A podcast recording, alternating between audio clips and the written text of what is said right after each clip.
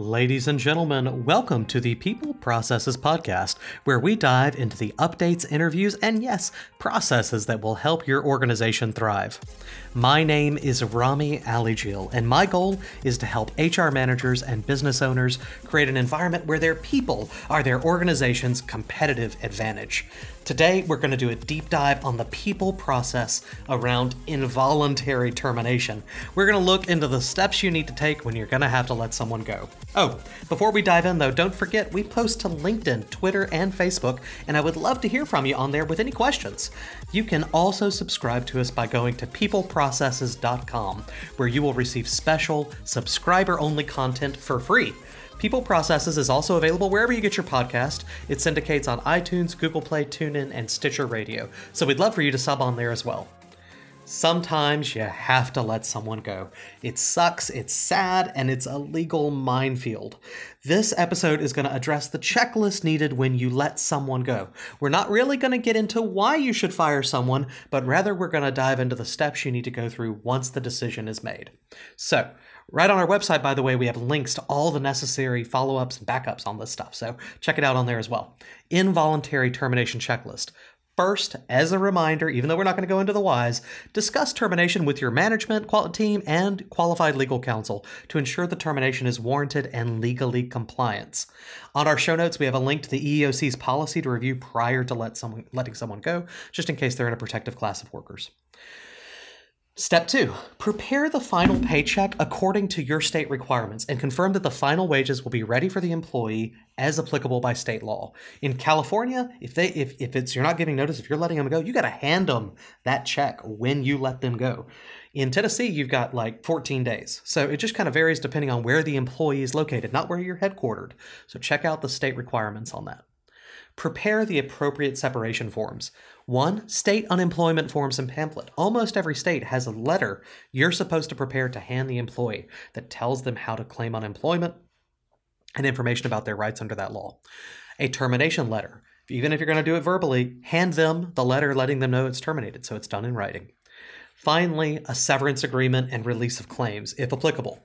Now, here's just going to be a quick side note. We're going to dive into this as kind of our first detailed piece. Employees have a lot of rights when they receive a severance agreement. Whether you should give one or not is up to you, but in general, they're a great idea to do. So we're going to go through the employee checklist provided uh, by the government on what they should do when your employer offers you a severance agreement. First, make sure that they that you understand the agreement. They read the agreement to see if it's clear and specific or if it's confusing because it contains terms you do not understand. This is from the government to the employee. If you are forty or older, inform your employer that the law requires your agreement to be written in a manner that makes it easy to understand. Usually, this means your agreement should not contain technical jargon or long, complex sentences. If you're looking at your release of claims and it's got a lot of big words, long paragraphs, that kind of thing, you're going to have trouble keeping that, uh, making that enforceable if you're handing it to anyone over the age of forty. Check deadlines and act promptly is the government's advice to employees. The moment you are given a severance agreement, check to see if your employer gave you a deadline for accepting or declining the agreement. If you're forty years or older, federal law requires the employer to give you at least twenty-one days to review the agreement and make up your mind. If your employer has not given you a reasonable amount of time or rushes your decision, this is a red flag, says the government. An employer who is fair will understand that you cannot review or make decisions about an important document on a moment's notice. If you're being rushed, ask for more time. Put your request request in writing. If you are forty or older and your employer is asking for a decision in fewer than twenty-one days, remind the employer that the law requires you to provide it at least twenty-one days. If you and at least one other person are being la- laid off in a reduction in force agreement at the same time, you must be given forty-five days to consider the agreement. So there's some deep dive info there. Severance agreements, if they're over forty, you got to give them at least twenty-one days. If you're doing a reduction in force, that is laying people off rather than terminating for misconduct, forty-five days. The government then goes on to advise them to have an attorney review the severance agreement. Make sure they understand what they're giving up in exchange for the severance pay or benefits um, so that they understand right here in their language to the employee. The main benefit to signing an agreement is that you will receive a cash payment or benefits in exchange for signing away your right to bring certain legal claims against your employer. Make sure the agreement offers you something of value of which you are not already entitled. This is a key part. If you think you have been wrongfully terminated because of age, race, sex, religion, or some other discriminatory reason, you may want to think twice about signing. The benefits of signing a severance agreement should be carefully weighed against claims you might have against your employer, the likelihood of weighing, winning a court case uh, or settlement, and the probable cost.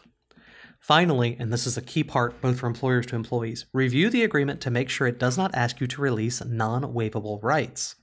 Confirm that your employer is not asking you to ra- waive your right to file a charge, testify, assist, or cooperate with the E E O C, Equal Employment Opportunity Council. They cannot give up that right in a non-disclosure agreement. If you have something in there about not filing suit for discrimination, guess what?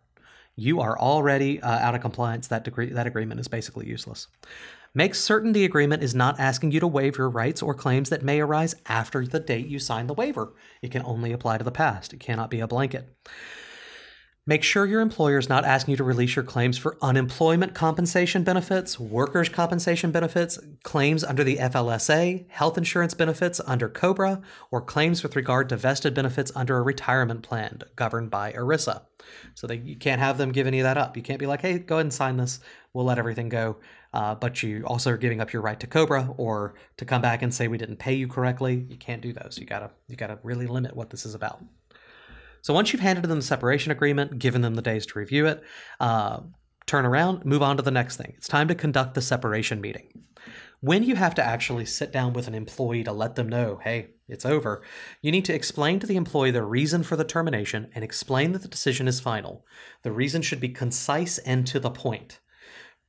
Don't go into detail. Don't go, don't, don't make this an hour-long conversation at this point. That's what an exit interview is for and should not be conducted probably when you're giving this information.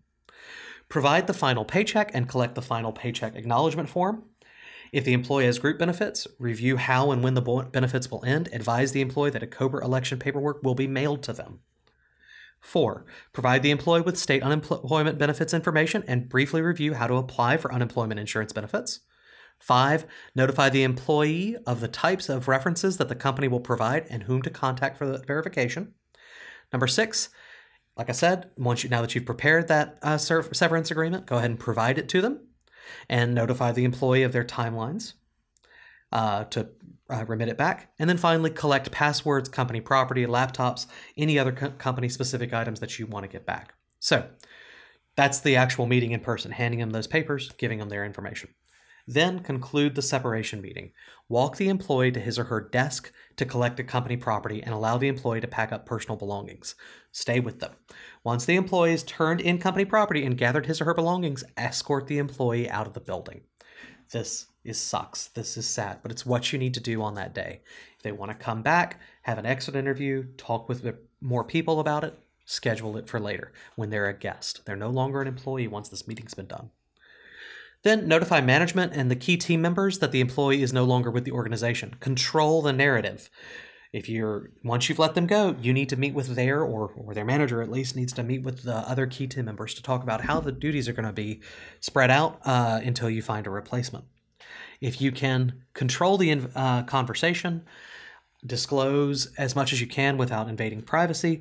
Try to make this as positive an experience for the remaining employees as possible. Consider that an investment in your existing employees. Uh, nothing like seeing a uh, fellow employee being forced to leave to make them question a lot of the, the care of the organization. So control that narrative and, and put everything you can into trying to reassure other employees who are performing well that this isn't going to happen to them. After that, you need to go back and do your H R functions. So depending on your kind of system, this may be a lot of work or it may just be a second, but you need to make sure, contact I T to close all the employee accounts and change passwords, document any statements made in the meeting, contact the insurance carriers to inform them about the benefits terminations, contact your COBRA administrator if applicable, and then update your company's internal H R I S system if you have one as well. Finally, move personnel and confidential files from your active employees to your terminated employees file section. I hope this has been helpful to kind of give you a list of steps to go through, uh, get your stuff together, offer the se- have a separation meeting, what to do in there, what to do afterwards, so that you uh, kind of have a step-by-step to follow. Remember, on our website, we've got this all written out with hyperlinks for additional supporting documents. Thank you so much for listening. Go out there, have a wonderful day, and get your work done. Thanks.